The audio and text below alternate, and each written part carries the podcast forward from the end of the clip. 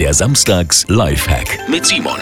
Und da sitzt sie, die Hauswinkelspinne, wo wir sie eigentlich nicht haben wollen. Im Wohnzimmer, im Eck an der Decke. Sie ist nicht riesig, aber putzig ist sie halt leider auch nicht. Jetzt im Herbst wandert die zu uns ins Warme und dann schrillt es durch die Nachbarschaft. Meistens kommt noch ein Schatz, komm mal schnell hinterher.